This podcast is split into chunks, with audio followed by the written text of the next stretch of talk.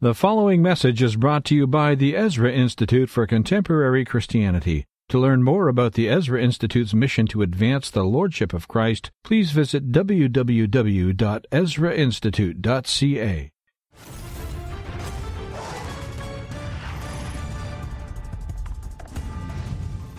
Holy war. They've lost the swords and the shields, but they've got wit and a bit of wisdom. Now, this is where religion and the public square meet. So we have Justin Trottier, arguably Canada's leading atheist, and Scott Masson, one of the most prominent evangelical leaders in the country. And I mean that seriously. You're both people of, of uh, uh, great opinion and reputation. Pleasure to have you here. Uh, we're going to start with chatting about uh, uh, my monologue, and that is OECTA, the Catholic Teachers Union, and the Pride Parade. Let's have a clip, please.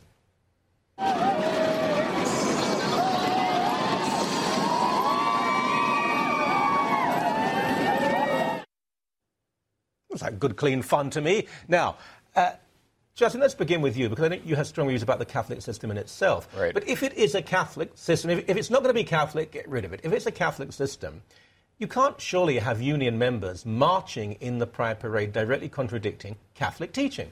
Well, the union says it doesn't contradict Catholic teaching. They're wrong.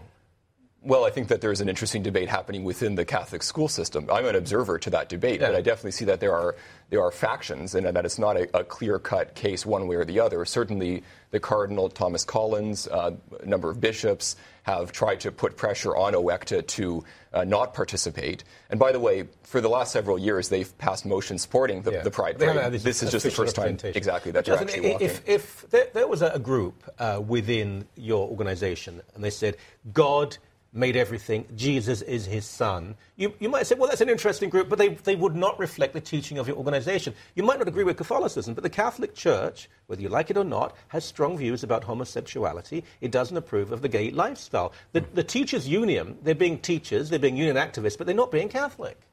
Well, they are union activists, that's true, and they're teachers, and many of them are actually Catholic parents. So we, we certainly have a And group parents. of Catholic parents. Well, I'm sure among those Catholic teachers, many of them are Catholic parents. The, the petition that was signed by about a thousand Catholic parents opposing Mm. participation in the Pride, World Pride is being used as though it's representative of all Catholic parents. I think rather there's a debate between Catholic parents. I agree with that. And many teachers, in fact, those who I would describe as frontline workers working day in, day out with the students are very supportive, generally speaking, of gay students. It's often the trustees who are more distant and the bishops who are more distant You still. could be right in that, but uh, look, the reality is probably very much what, what Justin says. However, if the Catholic Church has a, a, a, a teaching system and a teaching belief, either apply it or don't.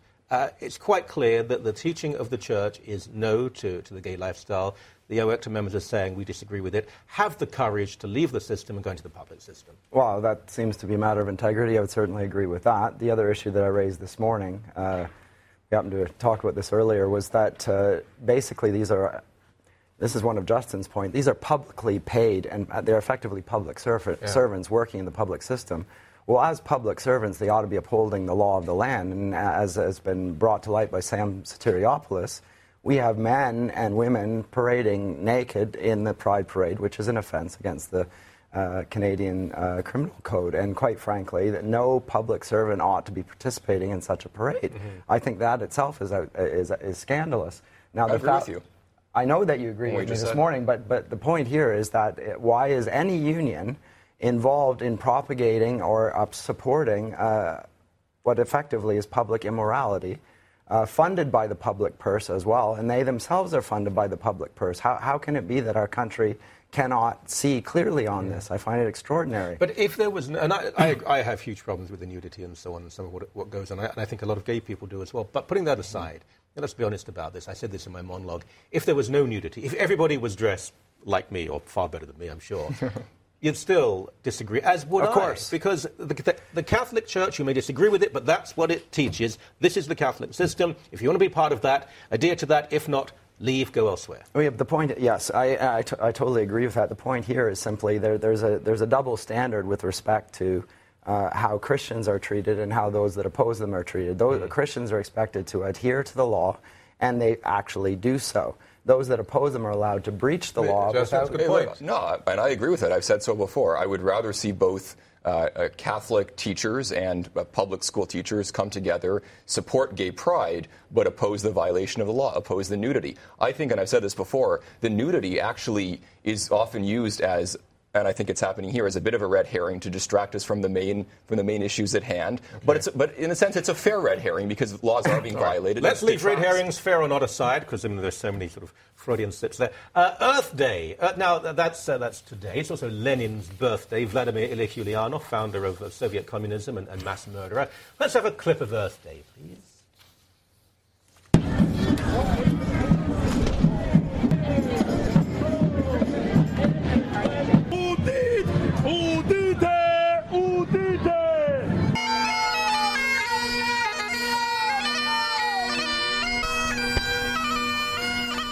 I think I prefer the Pride Parade, frankly, but uh, it's pagan, isn't it, Justin?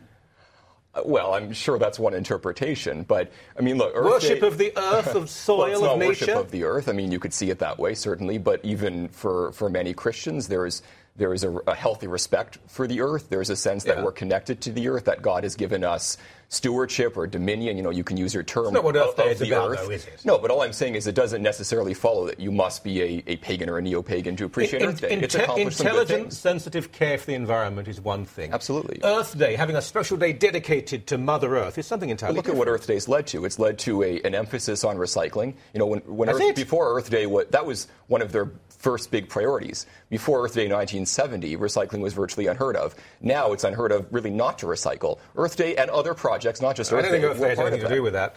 No, Earth Day began, as you noted, on April 22nd, 1970, which was the 100th anniversary of Vla- uh, Vladimir Lenin's birthday, and it was it was it was presented by the communists. Yeah. Uh, as a celebration of Lenin. Now, so in other words, didn't the man who started didn't he murder his girlfriend and compost her body or something? I didn't know that, but uh, well, let's say she, let's say he did anyway. It sounds good, and I'll, I'll go, I'll go with it. Interesting story. But, but what we note is that the Earth Day has been embraced by the cultural left, and primarily with the collapse of the Soviet Union, it has become the front for cultural Marxism, mm-hmm. as has uh, as has uh, gay pride movements, as has the environmental movement. I don't it's become, see... it's become a, a soft way for the slow march of the left through the institutions of every country in the West. I, I, look at some of the projects that Earth Day has helped us bring about. I mentioned recycling, alternative energy, um, uh, sharing tips for living a more conservation-friendly lifestyle.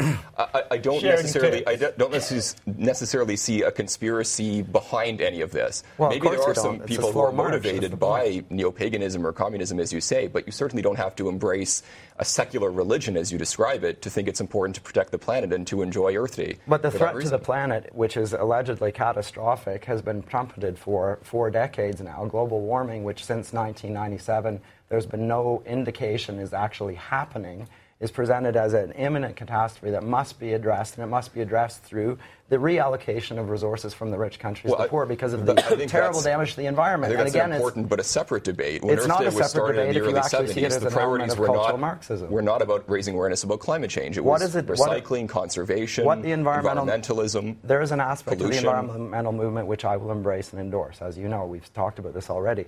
On the other hand, there's an, an element of it which is there almost explicitly to bankrupt the West. It has added billions uh, and billions of dollars to the year. I, I, think the Heritage Foundation, I'm reading here, uh, has estimated in the next two decades it will cost the U.S. economy 2.2 three right. and the trillion dollars, trillion and, dollars. and the cost of not dealing with pollution and the health effects that allegedly it, that it well, pollution is not alleged. Climate no, change, right, we can debate, but, but pollution isn't. The health effects are staggeringly high in terms Gentlemen, of their have a great cost. day. When we come back, many issues, one of which will be uh, David Cameron, British Prime Minister, who has routinely attacked Christians over the last few years, now says we've all got to be Christian. And it has nothing to do with trying to win the next election. I'm totally sure. Part two of Holy War with uh, Justin Trottier and Scott Masson. Um, this issue is very interesting because David Cameron, the British Prime Minister, uh, has, has said that Britain is a Christian country and Christians should be more evangelical. I don't think he means fundamentalist, but uh, stronger about their faith. It has to be said, David Cameron, as Prime Minister, has routinely rejected Christian demands. He pushed through same sex marriage when many, many people, including gay Tory MPs, said, don't do this. But now his votes are rather hemorrhaging, particularly to a party called UKIP, the United Kingdom Independence Party, who are pushing the, the, the Christian ticket. And suddenly David Cameron's gone all Christian. Let's have a look. Today, 2,000 years on, Easter is not just a time for Christians across our country to reflect, but a time for our whole country to reflect on what Christianity brings to Britain. All over the UK, every day, there are countless acts of kindness carried out by those who believe in and follow Christ.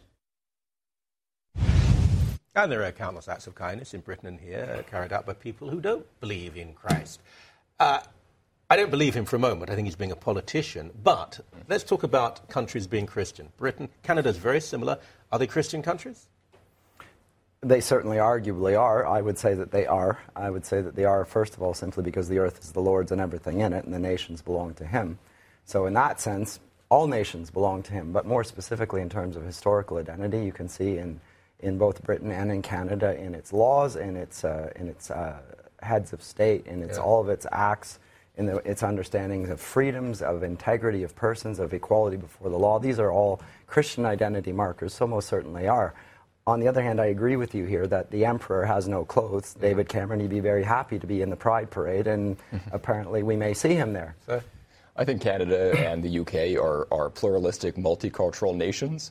Uh, one of the things that concerns me is we saw just a few years ago in 2011 some, some really vicious riots in London and in other cities in, in community areas that are disproportionately immigrant, uh, rather poor, often minorities. And I wonder if this kind of message isn't, rather than uniting people together, creating more division, and it was division that was largely responsible for those Justin, riots. I know these areas extremely like, well. First, like, they're, they're, not immigrant. If you mean Tottenham, where it started, which I know like the back of my hand, um, minority, yes. I mean, there's a black underclass and a white underclass. Um, the vast majority would call themselves vaguely Christian. I don't think this is at all pertinent to what happened there. No. I mean, what he's saying is there's a certain base identity to the, the, the, Western world, Canada, Britain, the US. Well, my concern is about having a pluralistic country where you have a head of state who makes comments that suggest that there is a hierarchy of citizenship as though if you're a believer in Christ, you are a first class citizen. If you're. Is that what he said? He said nothing, I think said nothing of the sort. I think that's open to interpretation, and certainly right. we've had a, a, number of leading Britain scientists, philosophers, authors, and others who have said this is how we interpret this, and we think a lot of the public. You mean the letter that was written same, to the newspaper? In the same way. Yeah. I'm referring uh, to that did letter. Did you see yeah. who signed that letter? Because first of all, it's interesting that Richard Dawkins wasn't Philip there. Pullman but and there, yeah, uh, uh, an atheist novelist, a couple of comedians who, sure. say, who say the F word over and over again when they mention Jesus. Yeah, right. That was hardly AC the, Grayling. That was I've just written a piece about Grayling for Standpoint. That was hardly the, the, the, the creme de la creme of British society, Justin. Yeah. They were the usual suspects. Leading authors and philosophers? I, well, who are these leading authors? I, am not saying that they are better than average Britons, but I think that they are certainly recognizable figures who I have think some it, influence. I, I, think it was rent an atheist mob as usual, frankly. Well, it was more or less, and it was the, the typical posture of the left, which is to claim uh, that they've been uh, offended and therefore this ought not to be said. Uh, Mr. Cameron, as much as I think he is a bit of a buffoon, uh, was saying nothing like this. He's a clever man. I still think he's a buffoon. I'm not saying he's not clever, but on the other, uh, uh, well, what I am saying is that I, I, don't think he was doing anything like identifying a hierarchy of citizenship in the UK. He was simply announcing a historical reality, and he was speaking from that. The debate has largely been about the appropriateness of these comments, and, and it's entirely appropriate. I, I, I wanna, it's entirely well, accurate. Th- that's that's what I would disagree with you on. I certainly think that um, uh, talking about his personal conviction. He said some other remarks about the healing power of his faith in his personal life. That's perfectly fine. I actually have no problem with politicians talking about their personal faith. I have no problem with heads of state talking about the history of their nation, and religion certainly has a role in that. But he said something about Britain should be evangelical about Christianity. That, that's what gives me pause. What does he actually mean by that? Well, that's a very good question. It, he doesn't mean it, I think, in the American sense of evangelical Christianity. No, he doesn't. You'll be part of. He, he means evangelical in, in, spreading the faith and being prouder of the faith. Well, the leader of the opposition, the leader of the Labour Party in Britain, is Jewish. I don't think in any way Cameron was saying to him, "You're, you're not equal to me." No, he's uh, saying that many Muslim and Jewish members of, of, of his government. What he's saying is there is a Christian foundation to Britain, as there is to Canada, and rather than retreating from it um, being frightened of critiquing Islam, uh, but having fun with bashing Christianity, maybe we should just say there are some wonderful things about the Christian foundations of, of our society. And it's extraordinary that a, a, a, prime minister of a country like the UK cannot articulate something publicly without being, without having a petition of all things from these, uh, these people who want their names in the press. Quite frankly, it's absurd. I mean, you may they, not agree with him, but if but, they feel isolated by those comments, I think, absurd. I think These people it's a, it's a fair way to express. In Great Britain. He has the. Right. You're defending his right to express himself. that letter was other but, people's but right I have to, to, I have to say, uh, Professor Grayling, um, who has his own university where he charges exactly. thirty-five thousand dollars a year for people to study there, is hardly isolated from anything. However, speaking of isolation, and uh, Bill Whatcott and Peter LaBarbera were arrested at Regina University. Um, for trespass, but I think it was really because of the nature of what they were saying. We probably have a clip. Unfortunately, we've uh, progressively been uh, been uh, losing the freedom to speak on these moral issues from a Christian point of view, and uh, so yeah, this is this is unfortunately the fallout. Mm. Well, if you're speaking about the gay issue from a Christian point of view, I am a pickled herring, as they say. However, he has a right to be wrong. I don't agree with the, the way he approaches things. I think he's harsh. I think he's, he's rude. I think he damages, actually, the, the cause of moral conservatism. But he has a right to. And I resent the fact that the police come in, take him away, and students applaud as his freedom of speech is curtailed. Well, I mean, and again, we've talked about this repeatedly on this program. There's a there's a double standard here. Had he represented what the cause is near and dear to the political left, he, he would be a, he would be uh, marched behind by these by these crowds, and he certainly would not be arrested. But if he's a someone like Ann Coulter or something and speaks on campuses, quite frankly, uh, they're looking for an excuse to lock him up. And I, I think it's outrageous that, that, that Canadian political life mm. is now marked by this uh, hysteria in the left, which basically cries go get him, and they do go get him. Of course, he also wants to be locked up. That's well, there's an element of that. That may well be the case, but quite frankly, that's uh, that's irrelevant to the point. The point is, yeah, as you said, that he ought to be able to say what he says yeah. without he, does, he brings it on himself, but I think he's a minor figure in this. The, the larger concern I have is the trend that we're seeing, where yes, when you have people come in and say things that are that are uh, anathema to, to the left, very often it is from the left. You have uh, student unions Always. and other Uh, members of, of, of their left wing organization allies who invoke the same kind of arguments that in the past it's often been the conservative groups who have said that they believe in free speech, but when it becomes hate speech or when it creates dangerous spaces on campus, we've heard that rhetoric, then that's when free speech goes too far. And it's interesting to me, as somebody who's more in the middle, observing what the left and the right at the extremes do. They, they often invoke the same kinds of, I think, faulty arguments to justify censorship I mean, when they don't agree. When did the, I mean, I, I look, I, I, have seen the right at work, and the idea that it's exclusive to the left is simply a misreading of, of power the left have relative power at this point on campuses and so on. But when was the last time the right stopped people, people from speaking their mind? Well, I could go to uh, uh, uh, examples further in history, the Vietnam War protests that, oh, that attempted to be censored. Before you were born. McCarthyism and more uh, recent examples yeah. that I know quite well Go because on. I was censored when I tried to put up atheist ads by largely conservative groups, by conservative media outlets, uh, by a number of cities that were, quantity that were pushed to do that, by conservative communities, by a conservative mayor. So yeah, conservatives and Christian conservatives are, mm. are just as right. readily able Again, to it reflects invoke the censorship culture, when they it reflects the, the cultural Marxism that I talked about earlier that is rife on campuses uh, the right. political correct, politically correct. I don't disagree with you. I'm just we have to break, but I, I don't find Marxism cultured at all. I think it's very anyway. Gentlemen, always interesting. Thank you very much. Thank you.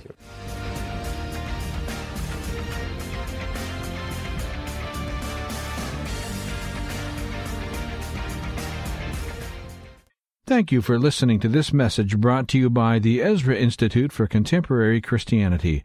Please feel free to share it with friends, but do not charge for or alter the material in any way without the express written consent of the EICC.